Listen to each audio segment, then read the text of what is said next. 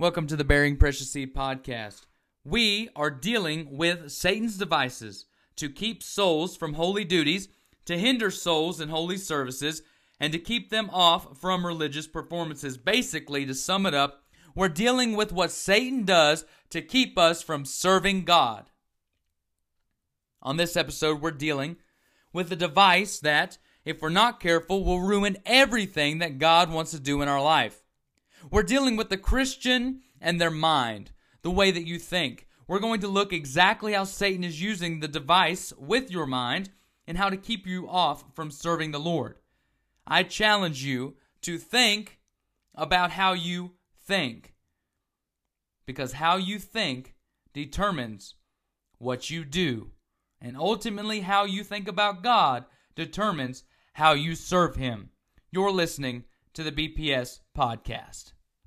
Your brain needs a lot of energy to function, a lot, despite the fact that the average adult brain is only about 2% of your total body mass. It uses a full 20% of the energy you spend while at rest. To keep all your brain functions going, neurons, the cells that make up your brain, have to constantly be at the ready, and that is no easy task. Your brain has about 86 billion neurons that are interconnected at 100 trillion to quadrillion synapses. When you're thinking, your neurons are shooting messages back and forth across your brain. The cells are firing. And because someone could jump out and scare you at any time, they have to be ready to fire at a moment's notice. One study found that the firing of neurons uses about two thirds of all your brain's energy. And now scientists have found out how brain cells recharge and fire. They found out where that energy is going. It turns out they operate much the same way your muscle cells do when you're exercising. Both neurons and muscles need glucose, a simple form of sugar, to function. In order to get more glucose, they activate a protein called GLUT4, which lives inside our cells. As you start thinking really hard, extra GLUT4 moves to the surface of the cell membranes. As I understand it, the GLUT4 is sort of like the neuron is sticking a little fishing net out into the bloodstream to grab glucose. Once the nets are out there, they just keep grabbing more fuel, allowing our brain cells to burn the midnight oil. Once it grabs onto the glucose, it can use that to send messages and keep you thinking. There's a common misconception, though, that your neurons are firing electricity from one cell to the next, and that's a bit misleading. It's not like electricity in your home. Instead, your brain's electrical signals come from charged molecules called ions. The charge propagates down the length of a nerve cell membrane, kind of like doing the wave at a hockey game. When it reaches the end of the cell, the electrical signal is converted into a chemical signal. The chemicals are collectively called neurotransmitters, which allow the cells to talk to each other. The neurotransmitters are stored in little containers across the neuron called vesicles. Neurons can have hundreds to hundreds of thousands of vesicles, all making sure the messages it wants to send can get out safely. Okay, so now that you have that, this is the cool part. Once a neuron is ready to talk to its neighbor, it's ready to fire it releases an ion via these chemicals and throws it into the synaptic gap, the space between neurons. And then, bam! The ion is grabbed by the next neuron in the chain, and the game of brain telephone continues.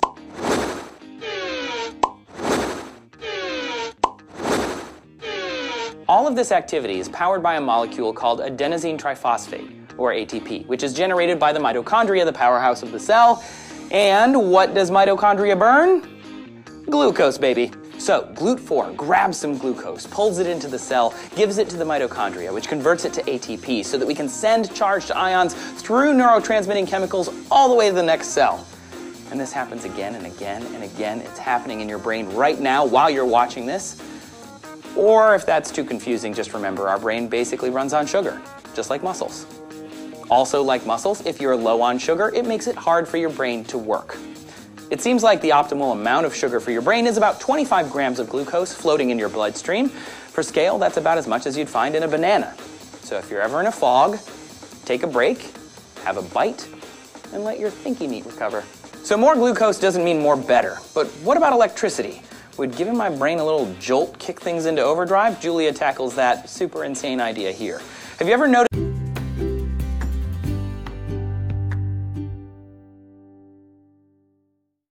For the quote of the episode, this one comes right along with the subject we're dealing with on this episode.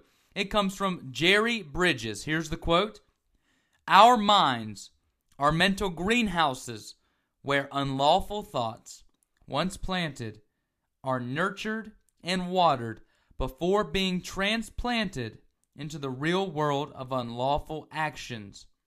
Let's go over that once more so that your mind, which what we're dealing with, can soak it in. Our minds are mental greenhouses where unlawful thoughts, once planted, are nurtured and watered before being transplanted into the real world of unlawful actions. Again, how you think is a direct influence on how you act. You're listening to the BPS podcast.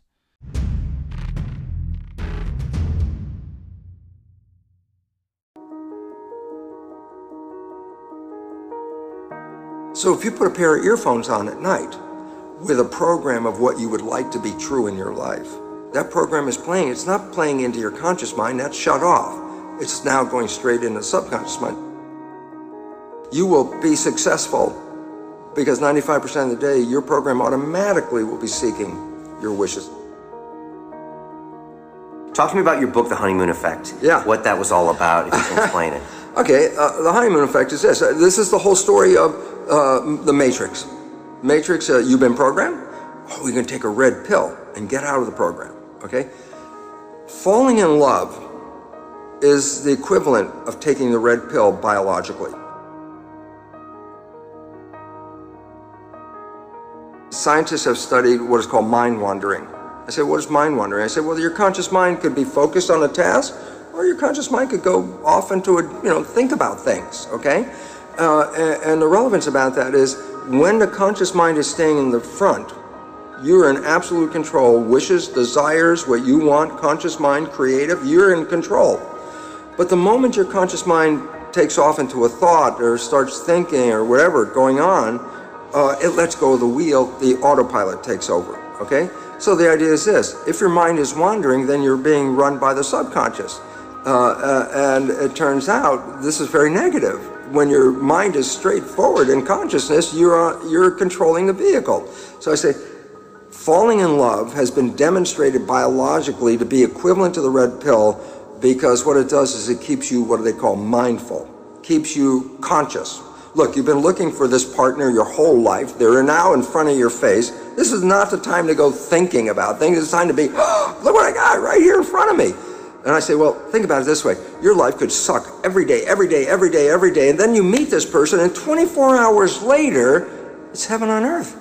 24 hours later, oh my God, I'm so in love. You know, even the job's not so bad anymore, and the food tastes great, and the music is so much better, and love and love and love. I go, what the heck happened? You had all of this negative, negative, and then in 24 hours, you have this heaven on earth. And the answer was, it was taking the red pill. That's what falling in love is. At that moment, you stop playing the program. Now you're operating from conscious mind, which is creative, which by definition is wishes and desires. Brian, what, what the heck do you want from your life? If you answer that question, it's a creative answer, and by definition, it's conscious. So your wishes and desires are in your conscious mind. In a normal person's life, 5% of the day, you're moving toward that. 95% you're playing the program. You fall in love, 100, it was actually uh, 90%, I think is the number, 90% from conscious mind. 90% of the day you are now operating from creative wishes and desires. I go, look, I said your life sucked all the way up, and then 24 hours of operating on wishes and desires and not playing the program turned earth into heaven for you at that moment. And, and then you go, well, how come the honeymoon doesn't last? And I go, because inevitably you still have to think about things your job, your chores, your requirements, what you have to do. And at some point, once you start thinking, then the conscious mind is shut off. And guess what shows up? All those behaviors in the subconscious mind that were negative, 70%. And your partner, remember, your partner and you fall in love same time, both of you operating from conscious mind with wishes and desires. And all of a sudden, you start thinking and then this behavior shows up that was your mother, your father, whatever thing you learned, and your partner is like, where the hell did that come from? Who are you? Uh, where did that come from? I, you know, we've been in this honeymoon. I've never seen that behavior. If you would have played that behavior on the first date, maybe we wouldn't have a second date. But now it shows up, and I say, why did it show up? Because I stopped being mindful. So, how do you teach people to keep the honeymoon alive? Is to change the, the subconscious program.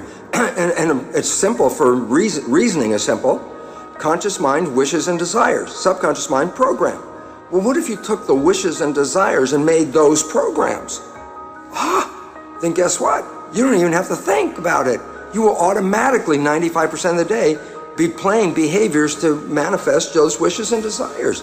So reprogramming the subconscious with wishes and desires means you don't even have to think about it.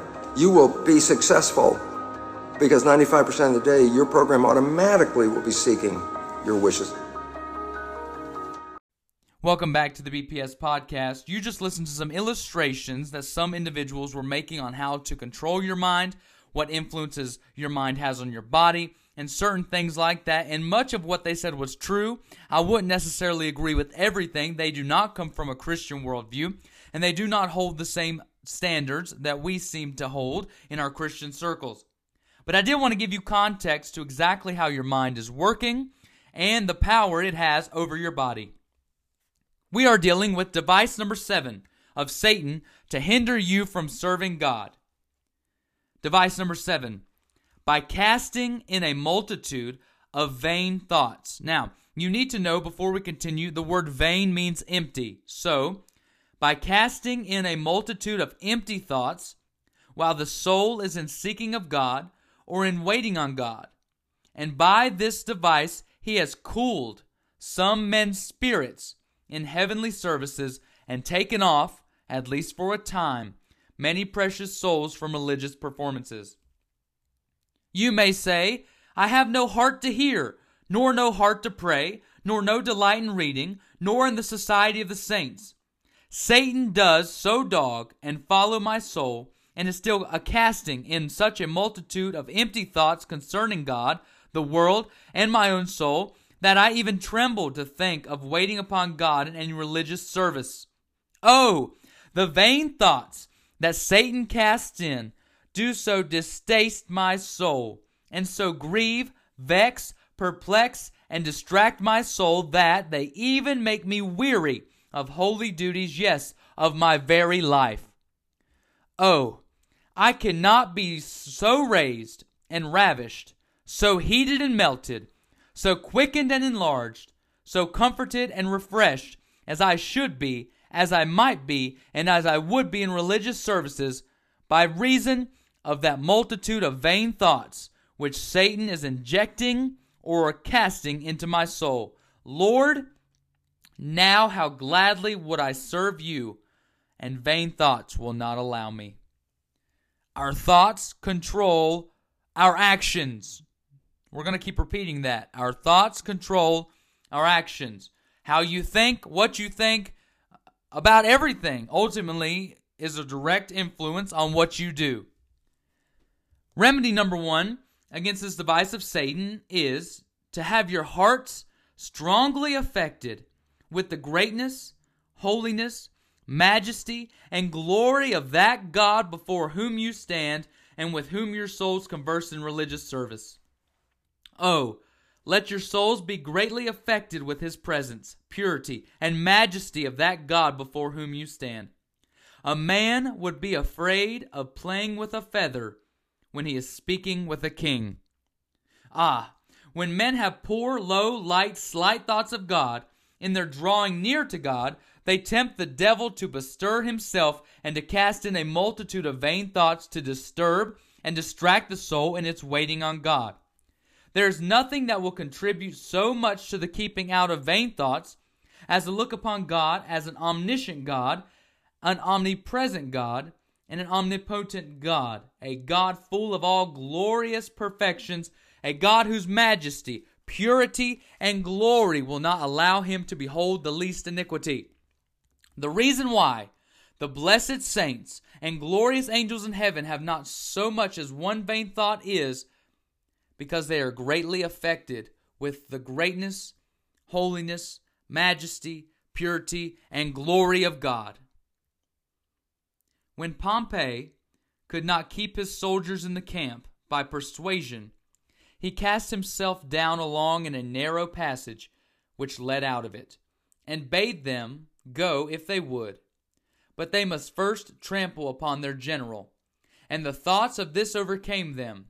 You are wise if you know how to apply that to the point at hand. Remedy number two against this device of Satan is to be faithful in religious services, notwithstanding all those wandering thoughts the soul is troubled with. This will be a sweet help against them, for the soul will be resolute in waiting on God, whether it be troubled with vain thoughts or not. To say, Well, I will pray still, and hear still, and meditate still, and keep fellowship with the saints still. Many precious souls can say from experience that when their souls have been steadfast in their waiting on God, that Satan has left them and has not been so busy in vexing their souls with vain thoughts. When Satan perceives that all those trifling vain thoughts that he casts into the soul do but vex the soul into greater diligence, carefulness, watchfulness, and steadfastness in holy and heavenly services, and that the soul loses nothing of his zeal, piety, and devotion, but doubles his care, diligence, and earnestness, he often ceases to interpose his trifles and vain thoughts, as he ceased to tempt Christ when Christ was steadfast in resisting his temptations. What is being said here, if I was going to simplify it, is when vain thoughts or thoughts that are empty come into your mind, serve God the more. Continue doing what you know to do. You press on regardless of your heart leading you astray. Your mind will lead you astray. It is a rule in civil law that nothing seems to be done if there remains anything to be done. If once you say it is enough, you are undone. Remedy number three the third device against this device of Satan is to consider that those vain and trifling thoughts that are cast into our souls when we are waiting upon God in this or that religious service, if they be not cherished and indulged, but abhorred, resisted, and disclaimed, they are not sins upon our souls, though they may be troubles to our minds. They shall not be put upon our accounts, nor keep mercies and blessings from being enjoyed by us. When a soul in uprightness can look God in the face and say, Lord, when I approach near unto you, there are a world of vain thoughts crowd in upon me, which disturb my soul and weaken my faith and lessen my comfort and spiritual strength. Oh, these are my clog, my burden, my torment, my hell. To be honest with you, vain thoughts affect me personally greatly. And if you're honest, they affect you as well. Do justice upon these.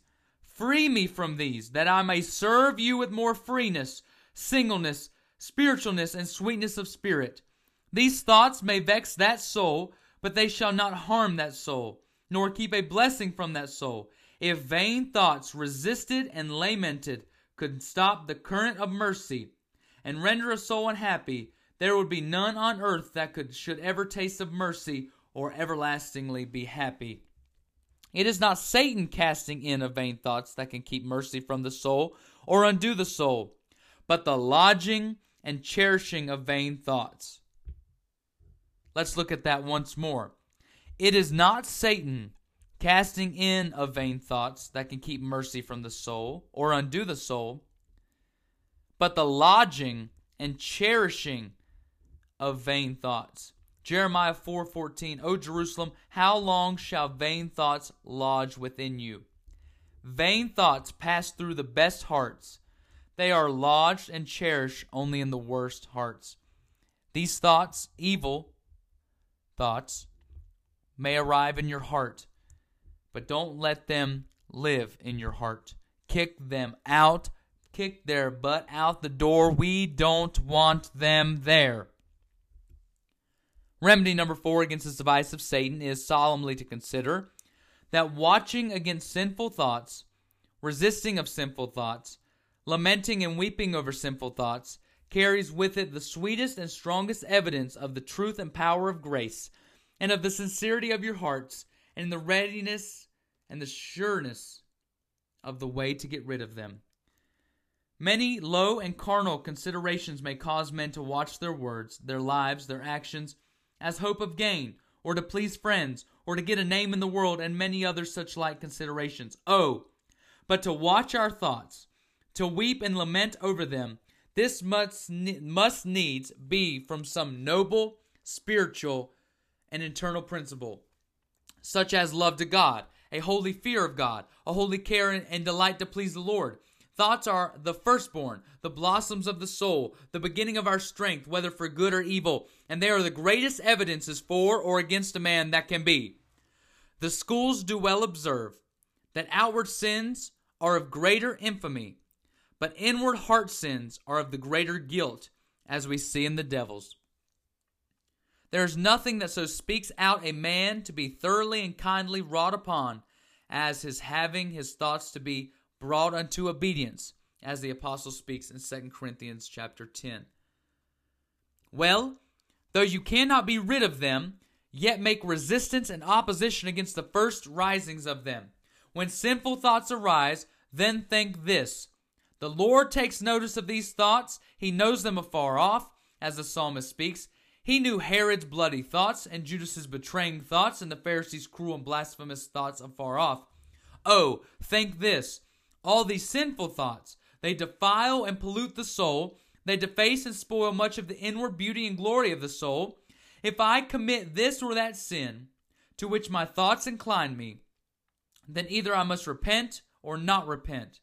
If I repent, it will cost me more grief, sorrow, shame, heartbreaking, and soul bleeding before my conscience will be quieted, divine justice pacified, my comfort and joy resorted, my evidences cleared, and my pardon in the court of conscience sealed, than the imagined profit or seeming sensual pleasure can be worth. But if you never repent, then your sinful thoughts will be scorpions that will eternally vex you, the rods that will eternally lash you, the thorns that will everlastingly pierce you, the dagger that will be eternally a stabbing you, the worm that will be forever gnawing at you. Oh, therefore, watch against them. Be constant in resisting them, and in lamenting and weeping over them, and then they shall not hurt you, though they may be for a time trouble you. And remember this He who does this does more than the most glistering and blustering hypocrite in the world does. Inward bleeding kills many a man. So will sinful thoughts, if not repented of. Remedy number five against this device of Satan is this to labor more and more to be filled with the fullness of God and to be enriched with all spiritual and heavenly things what is the reason that the angels in heaven have not so much as an idle thought? It is because they are filled with the fullness of God. Take it for an experienced truth. The more the soul is filled with the fullness of God and enriched with spiritual and heavenly things, the less room there is in that soul for vain thoughts. The fuller the vessel is of wine, the less room there is for water. Oh, then lay up much of God, of Christ, of precious promises, and choice experiences in your hearts and then you will be the less troubled with empty thoughts. A good man, out of the good treasure of his heart, bringeth forth good things. The sixth remedy against this device of Satan is to keep up holy and spiritual affections. For such as your affections are, such will be your thoughts. Oh, how I love thy law! It is my meditation all the day. What we love most is what we will meditate, upon the most.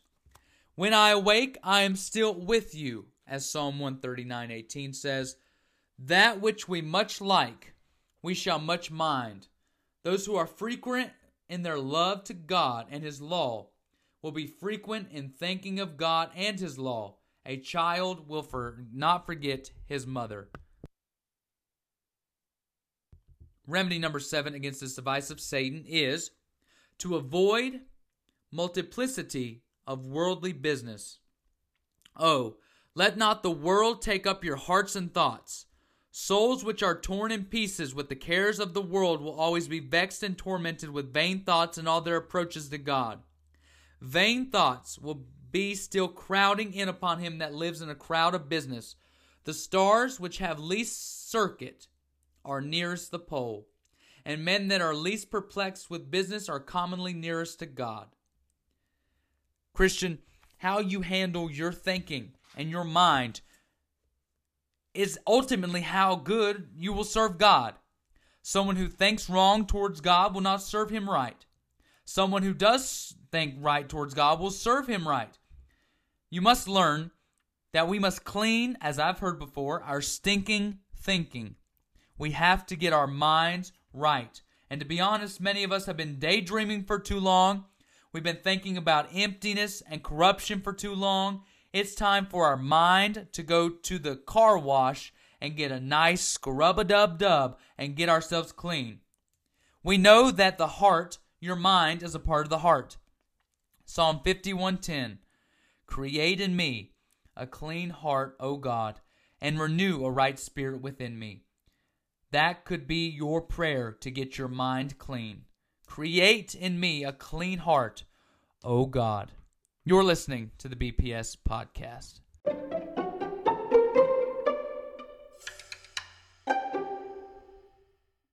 It's time for your Christian dad joke of this episode. This one is the most corny dad joke we have ever, ever, ever given on this podcast. But with all sincerity of my heart and with all joy and a big smile on my face, here it is. Who do mice pray to? Again, who do mice pray to? Jesus. Get it? Jesus. I hope you enjoyed the Christian dad joke of the episode.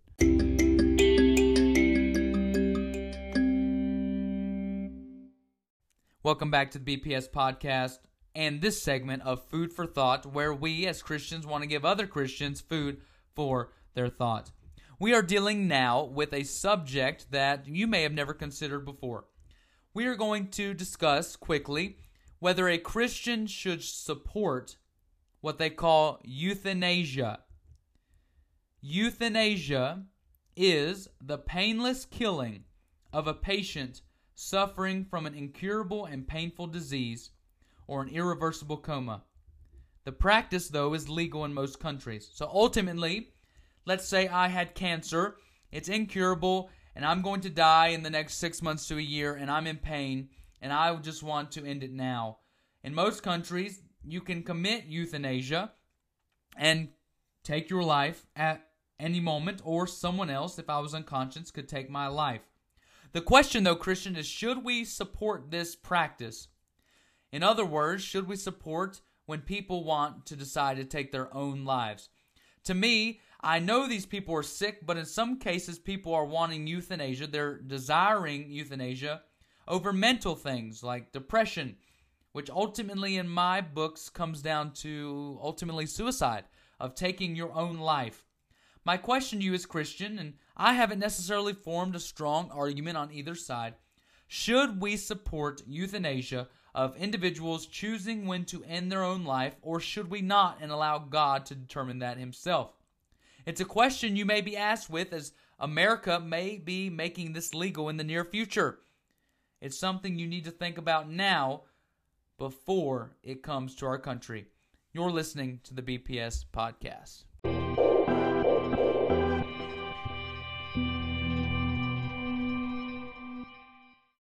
Thank you so much for taking your time to listen to the BPS podcast. We know that there are plenty of other podcasts in the world to listen to, and we enjoy and appreciate you so much for desiring to listen to ours.